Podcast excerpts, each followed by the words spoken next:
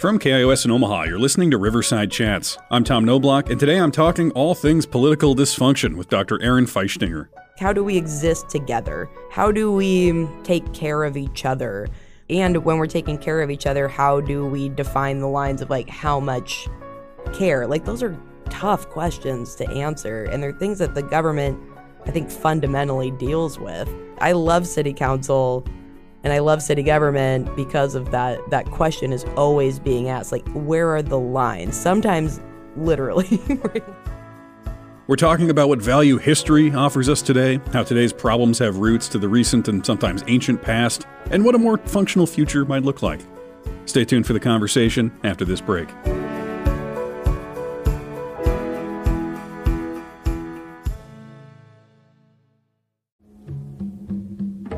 Next time on the entertainment, we're looking at the decline of sexuality in movies since the turn of the century.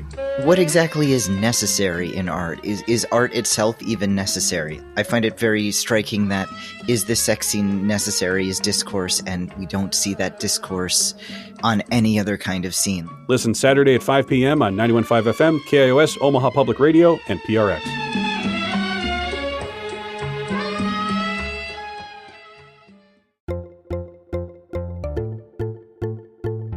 Welcome to Riverside Chats. I'm Tom Knoblauch. You know what you don't hear much? Wow, the unicameral sure is doing a great job today. Or, I'm really happy with how Congress is legislating and representing me. And yet, a lot of Americans will still tell you this is the best system of government that has ever existed.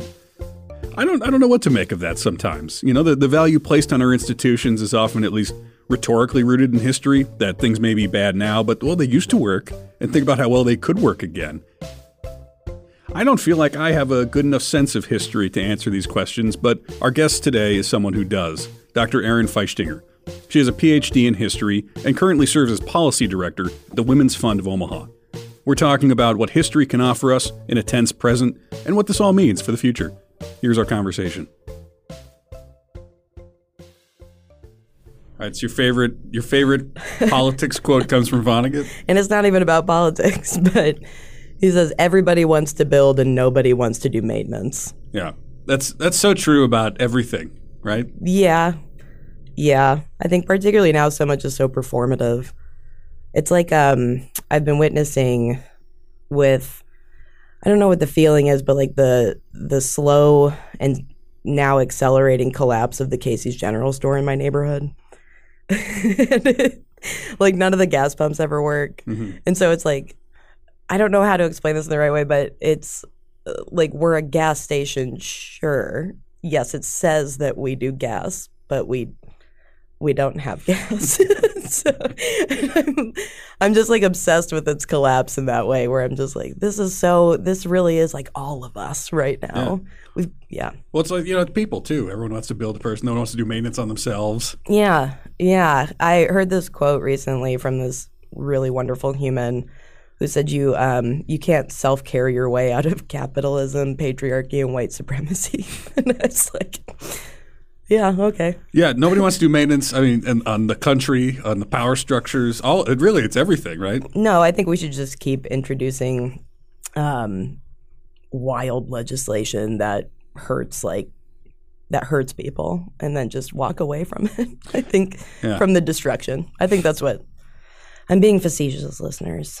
That is not how I, I feel. Well, there's this great line uh, in Metropolitan. We just did the series on Whit Stillman, so it's fresh in my mind. Where uh, this character goes on this big rant about clip-on ties or something, and then at the end he says, "I'm not entirely joking."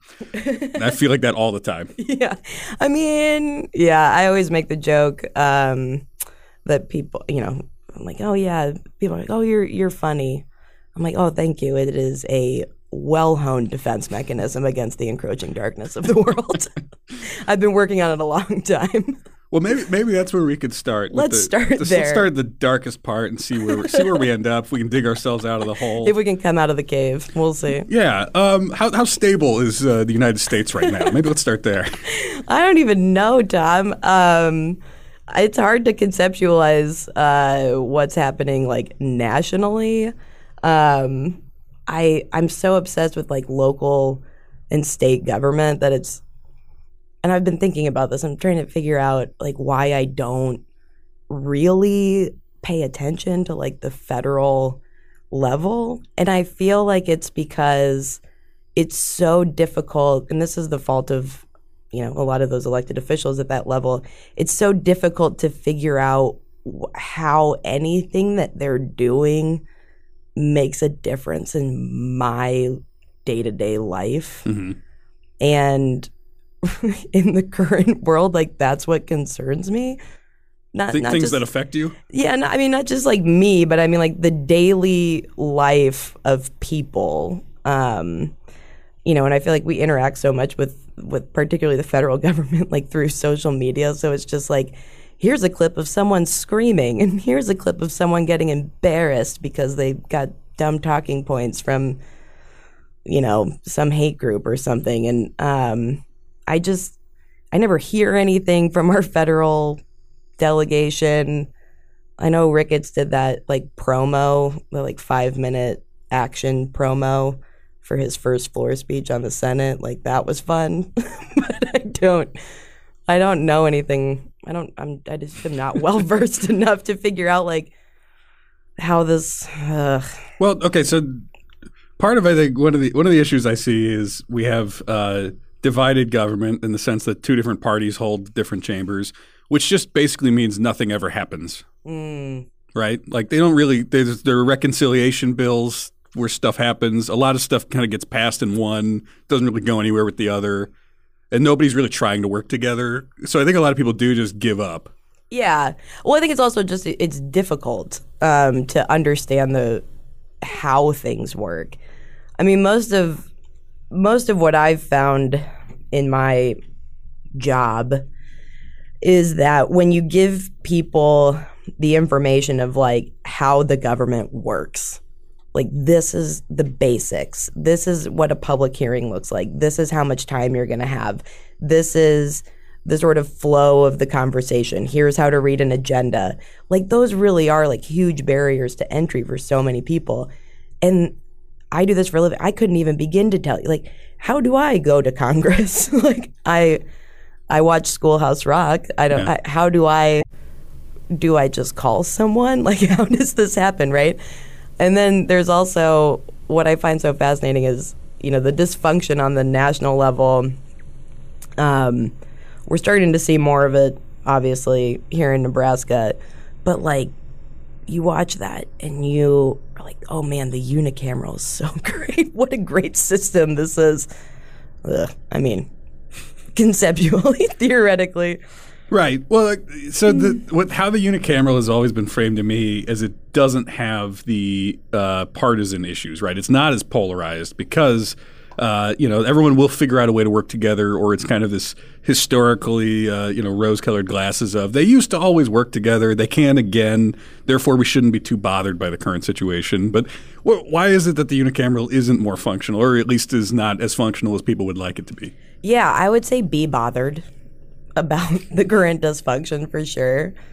Um, yeah, I mean, I don't think that that is an inaccurate assessment of the legislature that it it did work together. The system itself, these little weird rules that they have, something like the secret ballot for committee chair elections, um, you know, it really has done a good job in the past of working together um, to figure out how we move like a how we make something a good policy. Is everyone going to agree with whether or not it's a good policy? No. But at least it like made functional sense.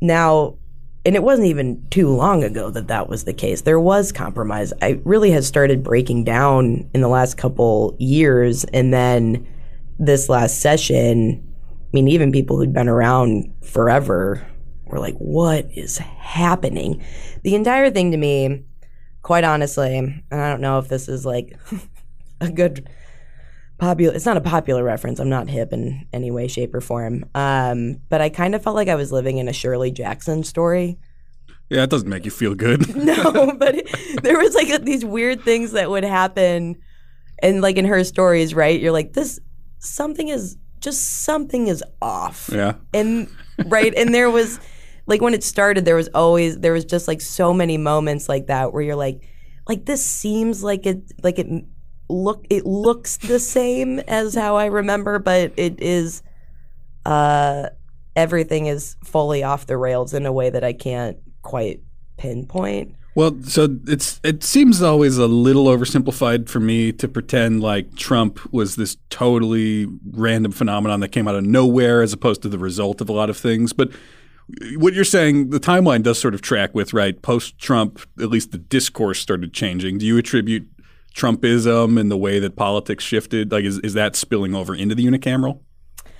I mean the the really harmful bills that we've seen in other state legislatures and that the you know those are all part of a national playbook and they've come to Nebraska um, in I think a way that was shocking to a lot of people. I will say that I don't know that it's I don't know I, I don't know that it, I would describe it in, entirely to Trump. I think a person like Trump throughout history comes about as a result of, like you said, a lot of a lot of failures along the way, and people feel disaffected and they feel like things are changing and they can't figure out where they fit or why this is happening or you know they just know their life seems worse. And in those moments i feel like i'm not trying to paint everyone with a broad brush but people tend to like retreat into those um like tradition Mm-hmm. apple pie mom's cooking like those kinds of what they would describe as being traditional um and that usually is a thing like you saw it in the like with communism you know like the mccarthy era and that kind of stuff we saw the same thing with groups of um, local citizens organizing to protect children from communism you know and they'd go to school board meetings and they'd knock doors and they'd do all this stuff. And i don't think that's a bunch of different from where we are now but we've just The boogeyman changes. yeah. Uh, yeah. Yeah. Because you need someone to blame. Because the world is complicated. The world is complicated and scary. It is. Um you know no one's got it fully figured out so when someone comes around and says i've got this figured out. Here's why here's why your life feels the way it does that's an easy thing. Um yeah. I mean so i wouldn't describe i guess to go back to your original question i wouldn't describe it entirely to that. I think there is this is what happens throughout history. Um and i'm not i'm not discounting the very real pain and and suffering that people are feeling right now either. Um but i think that people default to the easy thing i will also say that i'm almost positive that a lot of um, our current state senators did not campaign to the wide general public, to their voters, on things like, you know, uh, I think I'm just gonna be really anti-LGBTQ plus. Like they're not knocking doors saying that. They're knocking doors saying I'm gonna go after property taxes. I'm gonna, you know, get this development done in your neighborhood. Uh, you know, I'm going to make sure that fiscally conservative values are here. I don't think they're talking about those other things. If you're just joining us, I'm talking with Dr. Erin Feichtinger about what history can offer us in a tense present and what it all means for the future of our country. What ideas do you have for how to improve America, to improve the unicameral, to improve Congress? What do you think? Join the conversation on social media or call in with a brief voicemail to 402 881 0089, which we may play in one of our upcoming shows. Do you think that even among um, Republican bases, Republican voters, that it would make a difference, right? Because, like, my experience growing up in a fairly Republican Omaha culture, a lot of people have that party loyalty, and the, the issues don't really matter at all. They, a lot of times, I think they pretend that the issues matter, but really, it's just I'm going to vote for my people. Yeah, I mean, I guess I could see that. Um, I mean, at this right, the, we have a nonpartisan legislature, so it's you're technically not supposed to campaign as an R or D, um, but that's obviously not how anything works in practice. There's slate cards, there's uh, campaign infrastructure that both parties have. There's all of that, so everyone knows um, who's who and what's what. Um, but I also don't think that many people just honestly just don't pay attention to it. They haven't felt like they needed to pay attention to the state legislature, to their elected officials, um, until you do. And one thing that I will say, talked to a lot of people last session who were coming to the Capitol for the first time, right? Helping them through that process. And a lot of them like, yeah, I just, I didn't think that they were coming for, for us. And that's not to say that they were doing it wrong before. It's just that maybe I don't know, maybe that speaks to the idea that we have been doing a pretty good job at the Nebraska state legislature of like not engaging in things that actively harm people. And now we're engaging in things that actively harm people and people are showing up. They're saying, I got to get educated. I got to figure out what's going on here. Well, the, the, what they're showing up, or I saw Josie Schafer just publish some new data that it's not brain drain necessarily in the sense that only people with uh, degrees are leaving, but also just young people in general are leaving. Huh, I wonder why. Do you think it's the top income tax rate is too high? I think that's when I talk to young people, their main concerns. I don't know if sarcasm picks up on the radio, but I, yeah, I think your tone's clear. It's, it's property tax, too high property taxes, and the top income corporate tax rate. That's the two main issues driving young people to or from Nebraska yeah, that's what comes up, and it doesn't seem to be moving the dial, right? Like seeing the numbers. So, like whatever mm. you might say, this seems intuitive to me that this is the problem. If the numbers show people leaving, you'd think that you you know you might reconsider what the problem might be. But that, I, I, don't get the sense that that's happening. Do you? Or, Tom, you could double down. You, right? Yes. You could do that. Why would you double down? Uh. I don't know because you're convinced of your own worldview. You know, I think I think we spend a lot of time in Omaha and in Nebraska, like just focusing on business interests and like I'm not sure that that's the primary driver of economic development or growth or healthy communities. Like certainly you need jobs um, for people to make a living, but you also need things like a living wage, and you need you know women need uh, flexibility to be able to raise their, you know, have kids and like care for their children and then work at the same time. So do dads. They need those things too. But we just we're so focused on I don't I don't even know like whatever however you define economic development that we don't care about the other things that attract people to a place. Like I lived in Chicago and I don't know that I ever thought about economic development in Chicago. Um, I liked things like the fact that I could go places on a train or a bus and get there, and that there were interesting things to do and interesting people and parks and walkable, you know, a walkable city that I had things in my neighborhood.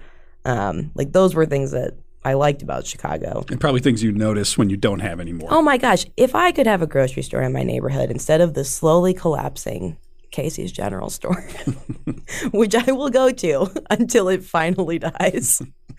um, but if I could have that, I mean, that's really one of those things. Like, I live in Benson, um, however you define Benson. Yeah. uh, and I love that it's a bit of a hike, but I can walk up to that main drag, and there's cool things to do. I really like that. Mm-hmm. Um, if there was a grocery store, just a little market where I just needed bread and eggs, wow, be a game changer. And related to that, not just the grocery store, if I felt safe walking on the sidewalks up to Benson, because Northwest Radial is might shock listeners to know that it is very unsafe for everyone, quite honestly. Yeah, yeah. Businesses, light poles, cars, pedestrians, trees. everybody, trees, just everybody. well, so when, when you talk about uh, the doubling down, and I think we talked about this a little bit uh, last time we spoke, but um, the the question that I always get stuck on, and I really thought about this when I, I spoke with Jack Gould about lobbying in the legislature, was oftentimes I think it, it seems that money can get people in office to do things, and that does not have to have any correlation to what they think, believe, feel. And the amount of money coming in is increasing.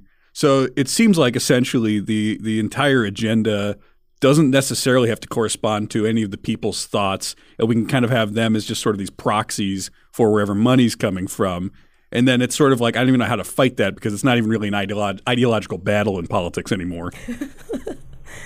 This is great. I'm a lobbyist. Um, uh, let's see. Yeah, that's that's a lot to unpack, Tom. Um, I think that last session was a good example of, and I was just talking. To, I literally was just talking to someone about this on the phone. But um, a lot of citizens showed up and realized that no one was listening to them, and that was made very clear in public hearings that got shut down before people got a chance to testify. Mhm. It was made very clear in, you know, they shut the doors to the chamber, which was like a visual representation of like, you all are too loud, let the grown-ups do their work. Right.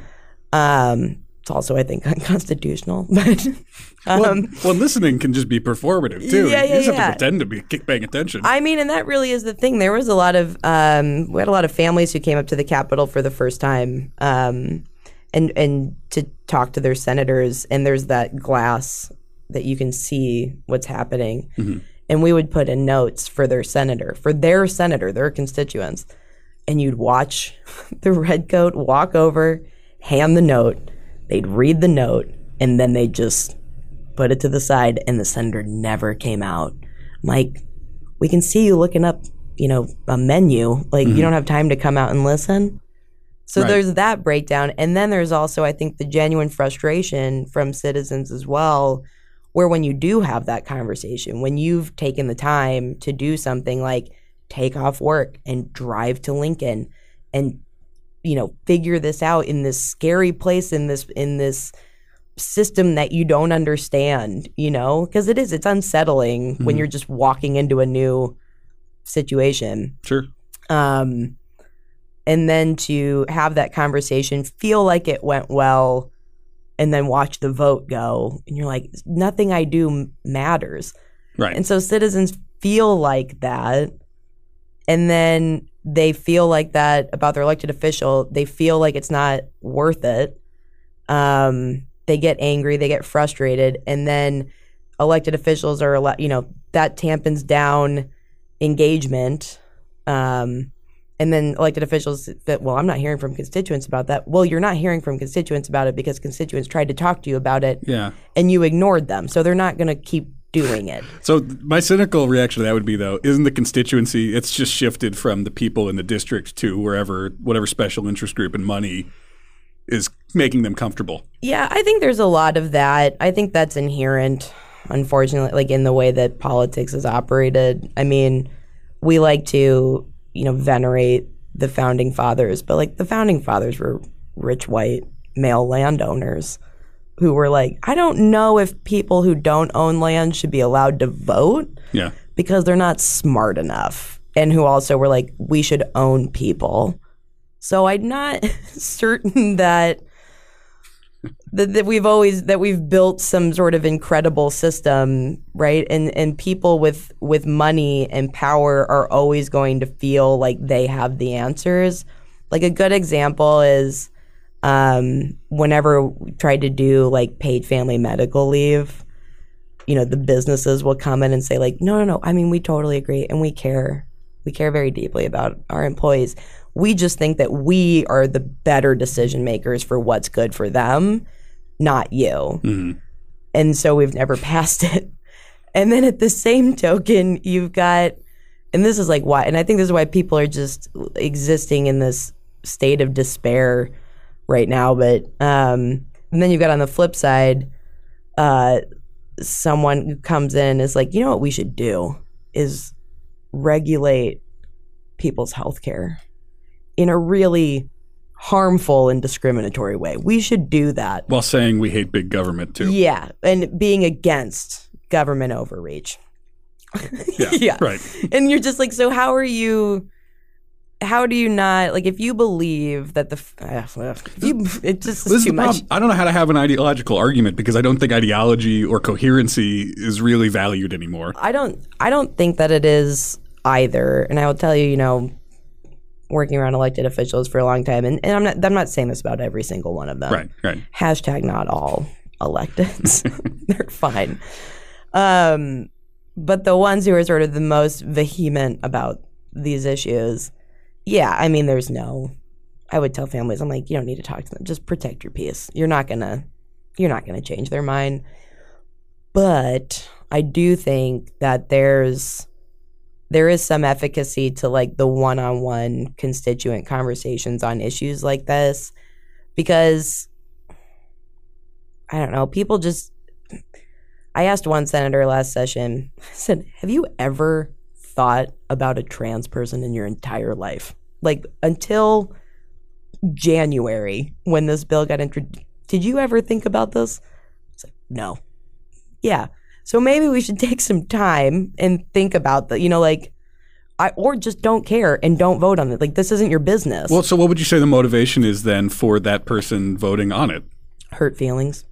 Uh, Hurt feeling. Well, where did the feelings get hurt? The filibuster. So it's just a it's a retribution sort of act. Yeah, and I wouldn't even blame like the filibuster. This is the other thing. I wouldn't blame.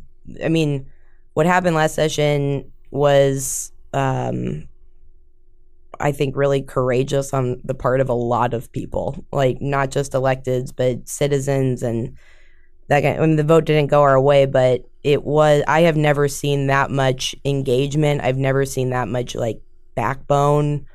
Um, in that like sustained backbone in that body. So I don't really I think that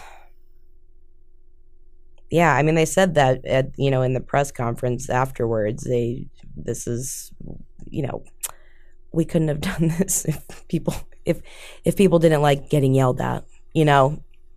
And and we hear that from people too like, "Oh, well it was just the citizens were just so angry." You're like, well, I wonder why. Maybe the lesson isn't like, well, we should vote for this thing that they're yelling about so that they don't yell at us anymore. Like, that doesn't make any sense. I'm talking with Dr. Erin Feichtinger about the current state of political dysfunction from the local to the national, what history can offer to help us understand it, and what we might do to fix it. Stay tuned for the rest of the conversation after this break.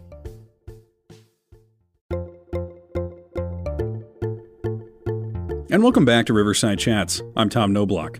Remember, you can find the backlog of all Riverside Chats episodes wherever you get podcasts. We'd love it if you'd subscribe and give us a review. I'm talking today with Dr. Erin Feichtinger about the current state of political dysfunction from the local to the national, what history can offer to help us to understand it, and what we might do to fix it. Here's the rest of our conversation.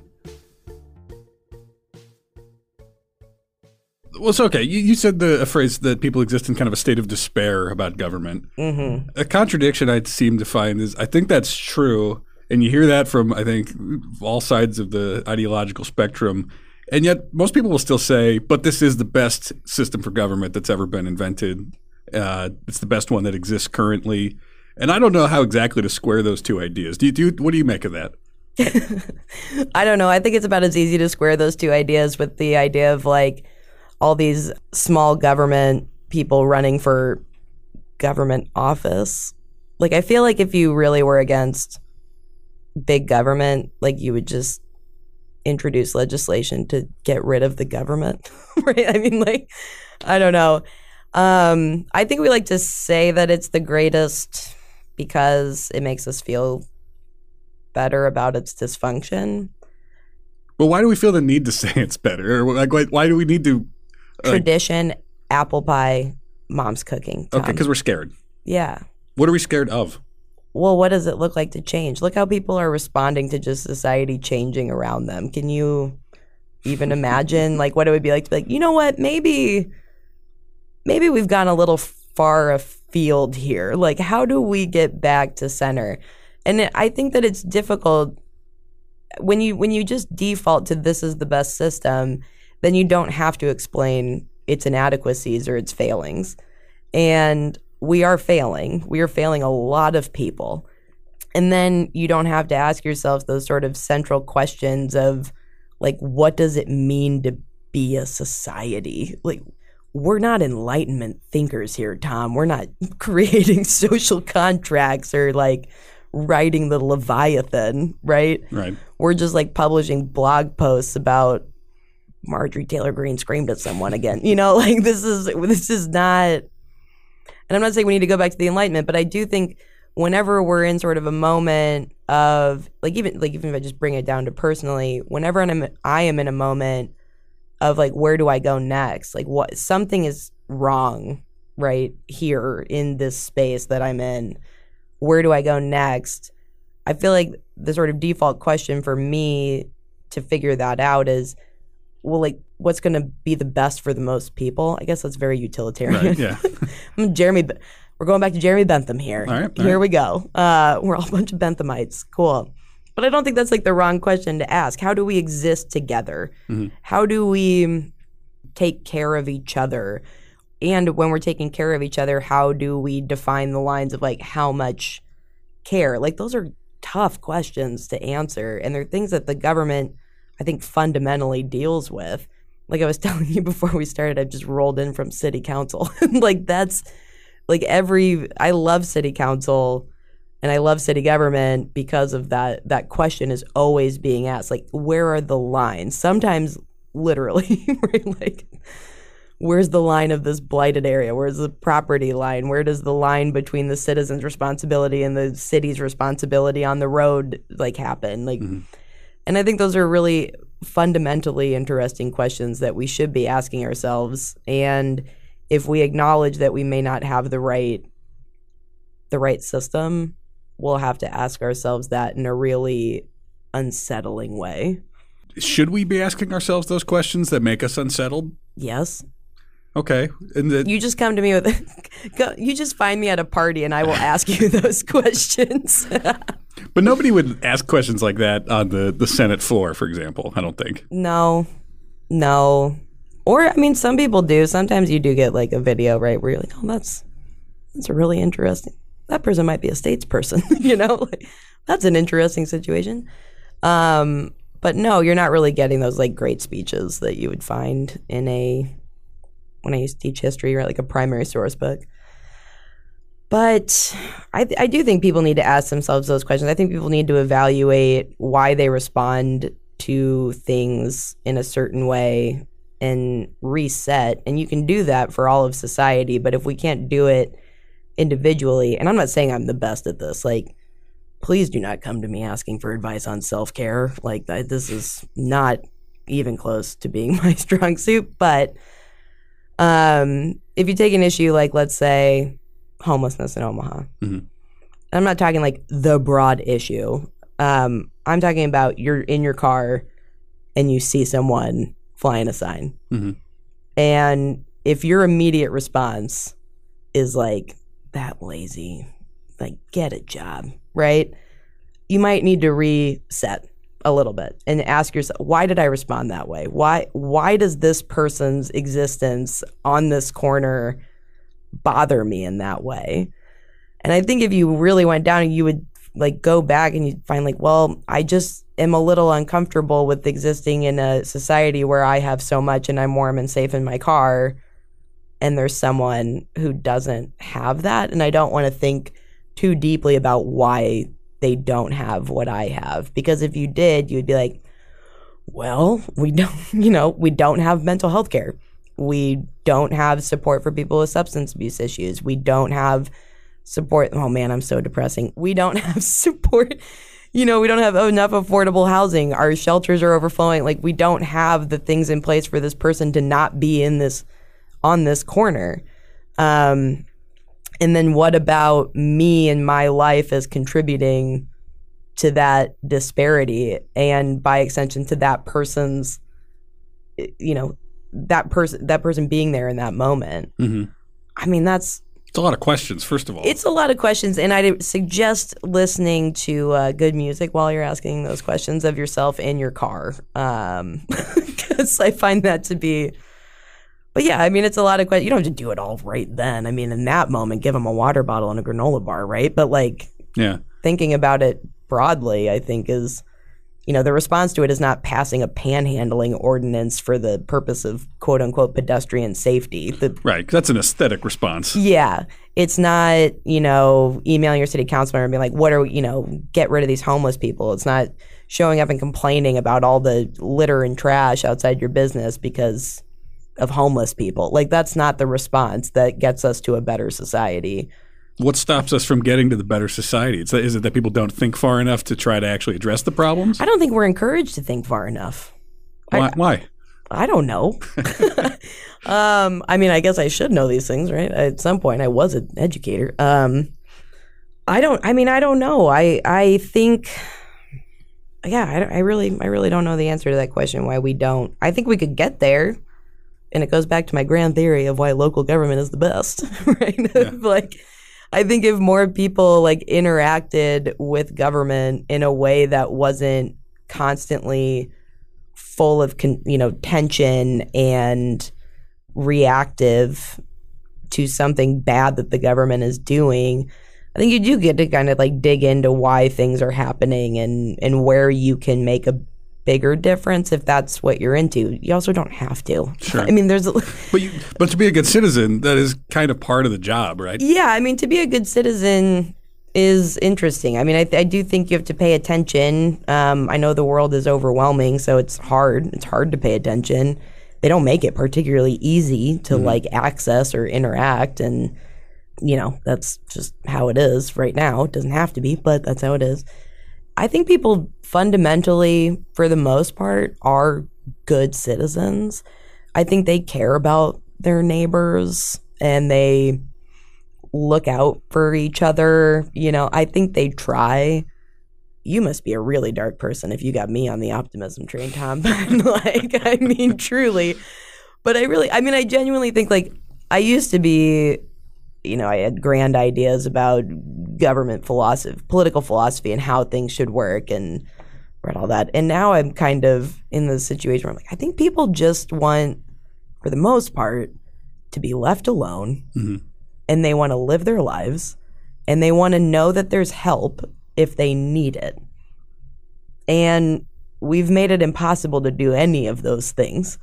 To be left alone, like depending on who you are, that's um to live your life and to get help when you need it. We can't do any of those things.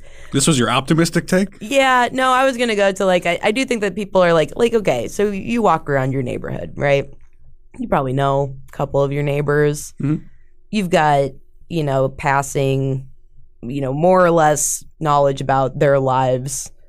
You know, you see their comings and goings, you see their kids grow up. Like you know people, you you're part of their world and they're part of yours Mhm. My daughter watches so much Disney, so I almost broke into song, just like part of. but um, but you are like you're part of their world. They're part of yours. They're part of your conversation, right? We were all trapped in our houses, so like I knew like everything about my neighbors.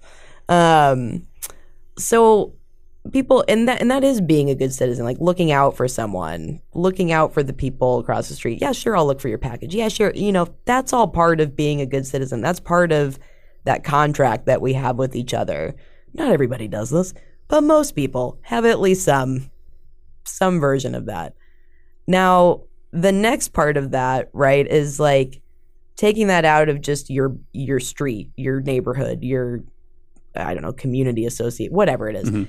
and putting it sort of into the world like how do i take care of people that i've never met And how do you want to? And how do you want to right? And yeah it's it's an interesting question. And i think one of the things that was so dis- that's so destructive in politics sometimes is that um, the people who are making the decisions are universalizing the wrong parts of that experience. Like they're actually doing that but they're universalizing the wrong part. So you know they think like oh I, you know i made it. It's the bootstraps. Mhm. i made it without sort of evaluating why that might have been, right? Like, oh, it was because you grew up in the 50s as a white person.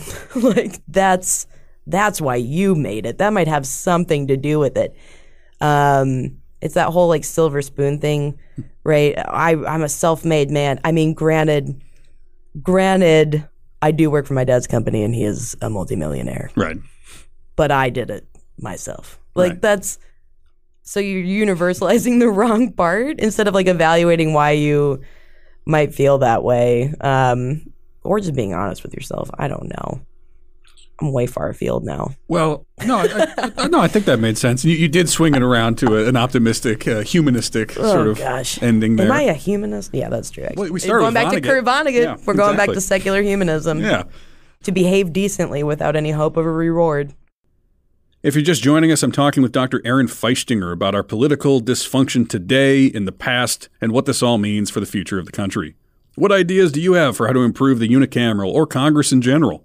Join the conversation on social media or call in with a brief voicemail to 402 881 0089, which we may play in one of our upcoming shows.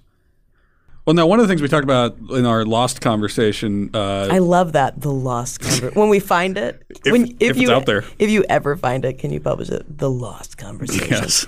Tom's version. yeah, the if you're a director's cut. Swifty, Yeah. this is Tom's version.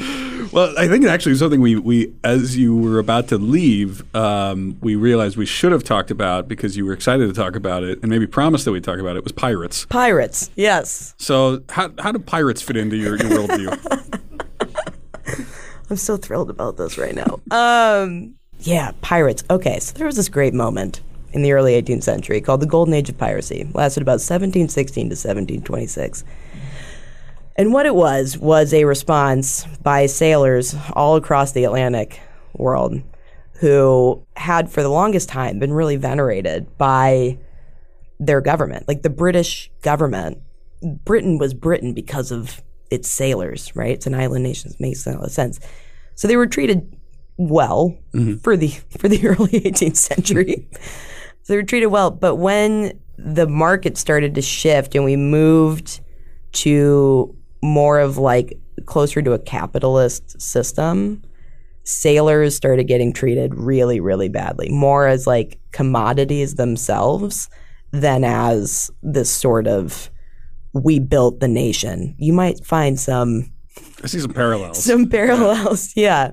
And so they responded in this really incredible way by basically just mutinying and they what they would do was go upon the account. And what that meant was they would sign on to a pirate ship.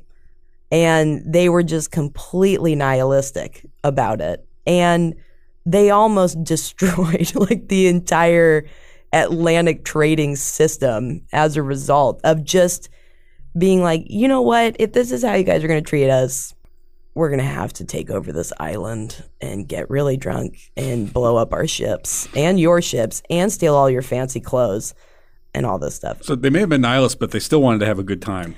Yeah, I mean, they did. So Blackbeard's whole thing was um, a life of plenty, power, pleasure, satiety, and ease, with only a sour look or two at choking or getting hanged.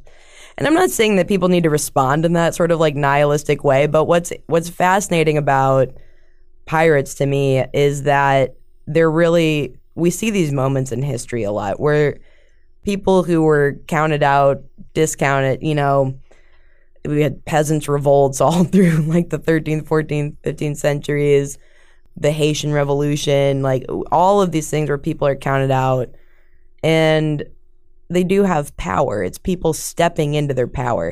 And I'm not saying all pirates were great. They did some pretty terrible things. There were some problematic pirates. There were some problematic, to use the parlance of our day, Yes. Tom. some very, some very problematic pirates, and the discourse, of course, is very upsetting. Um, but I think that there's like when people sort of come together, and everyone's gonna be like, "She's a Marxist," which is fine. I mean, they, they say that if you say, "What if we all had health care?" I know. I always say people are going to call me a name regardless of what I do. If it's a small thing or a big thing I'm trying to attempt. So we might as well go big. Right? Yeah. It doesn't matter. The response is going to be the same. Yep. Might as well have a great time doing it. Might as well steal some fancy hats and sink a ship. like, Exactly. let's go.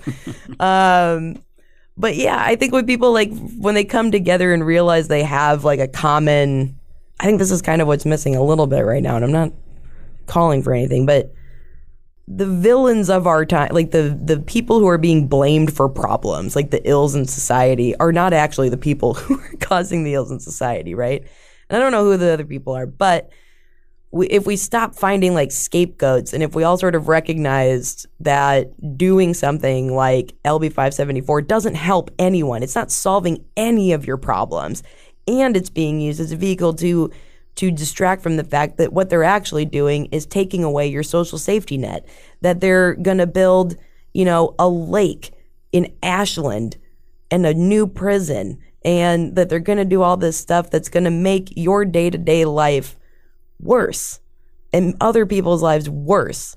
Like, if we get rid of the shiny thing here, this horrifying thing, you could see the rest of it. and I think that's a calculated effort. I mean, I think there's genuine believers and they're unreachable, but I think I think that I think that folks know exactly what they're doing when they when they bring up when they find these scapegoats, when they target kids, when they do that. They know what they're doing. Well, on your side, if you're trying to say uh, the model of resistance will make you cool like a pirate, maybe that's more motivating than like you'll be a good citizen. yeah. I'm always fluctuating between like old lady at the seminar or like or revolutionary. I don't know. Um, I think you know sometimes though there is something about you know just being a good citizen and thinking about things in that way. Like, does this make my society better? That's in this moment fairly revolutionary. You know, is does this make my life, my neighbor's life, my mom's life, my kid's life, does it make it better? Or is this just, you know, nonsense? Right. Well, the nonsense is is there's so much nonsense. There's so much nonsense. It's tough to parse Thank through the God nonsense. for podcasts. No, I'm kidding. well, you know, we, we, we were talking about the, the the problems of you know like what stops people from really getting engaged, and I, I my go to answer is uh, Neil Postman, which I think I talked about again in the Lost conversation. the He- lost, the Yeah. lost tapes. the lost tapes, yes, because he says basically he has a great line at the very beginning where he talks about how the problem with you know George Orwell and everyone's obsessed with 1984 is not necessarily that people will ban books, but that you can make a society where nobody wants to pick up a book in the first place. Uh, that they will just sort of like if there's a button that makes them happy, they'll press that forever. And he was writing that in 1985, and now of course we do carry around that button in our pockets at all times. Yeah. And uh, you know, I think it's just like it, it's a little bit boring to try to learn how government works, to learn how the city council works, what you can do about it. Like it's just not as exciting as watching Netflix. I disagree entirely. Great, please talk me out of this. I was just making this joke to someone that these are like the city council is like my my shows. you know, like Right, you know, like how all our moms had like the soap operas, Yeah, and that's like what our shows. yeah, This is my show. I love it, and I think when people get into it, I think they do see that because it's fascinating stuff.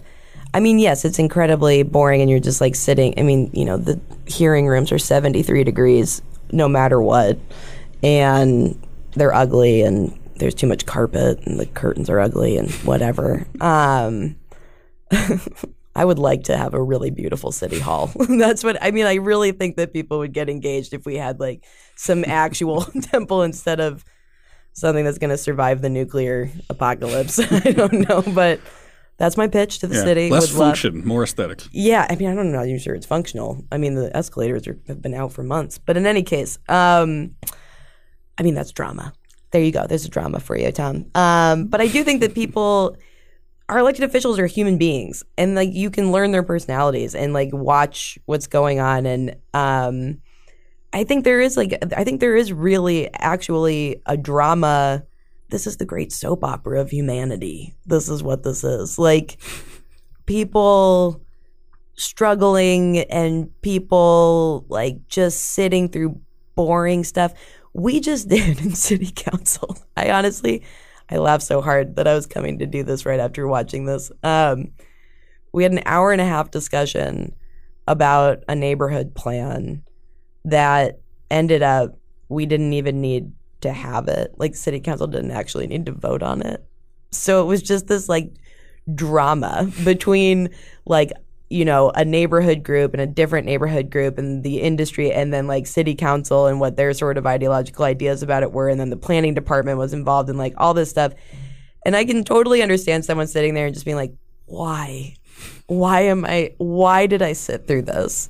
But you always learn something. And I most people that I work with when I help them, you know, or like, you know, train them to sort of get into this stuff, um, they do get interested in that way because it is human. It's humans interacting with each other. And I think maybe somewhere in their brains they're like, this is these are those fundamental questions. Like how does society how does society exist? Because it is actually incredible that we exist in a society.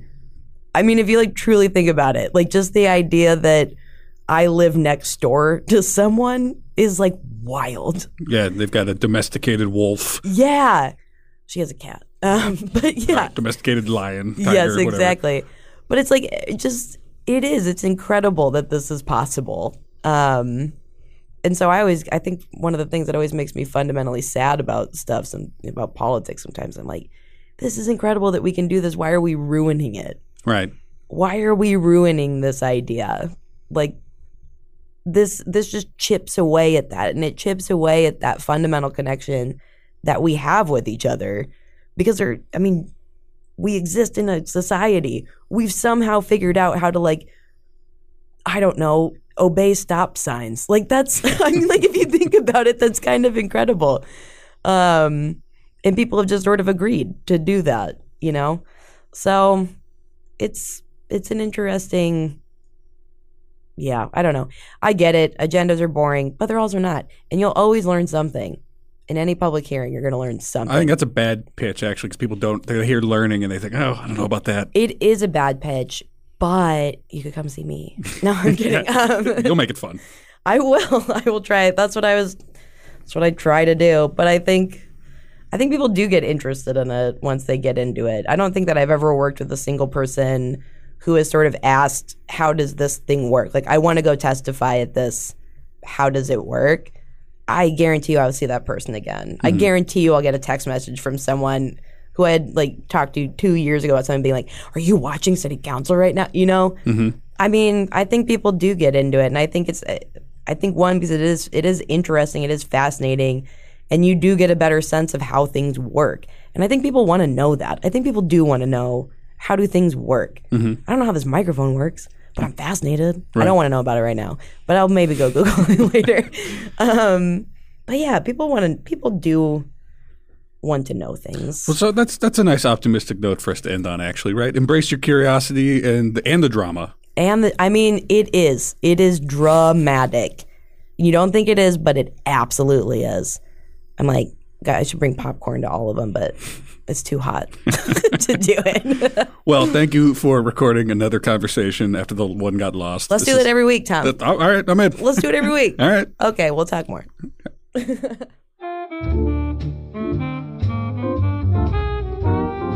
My guest today was Dr. Erin Feichtinger, Policy Director the Women's Fund of Omaha.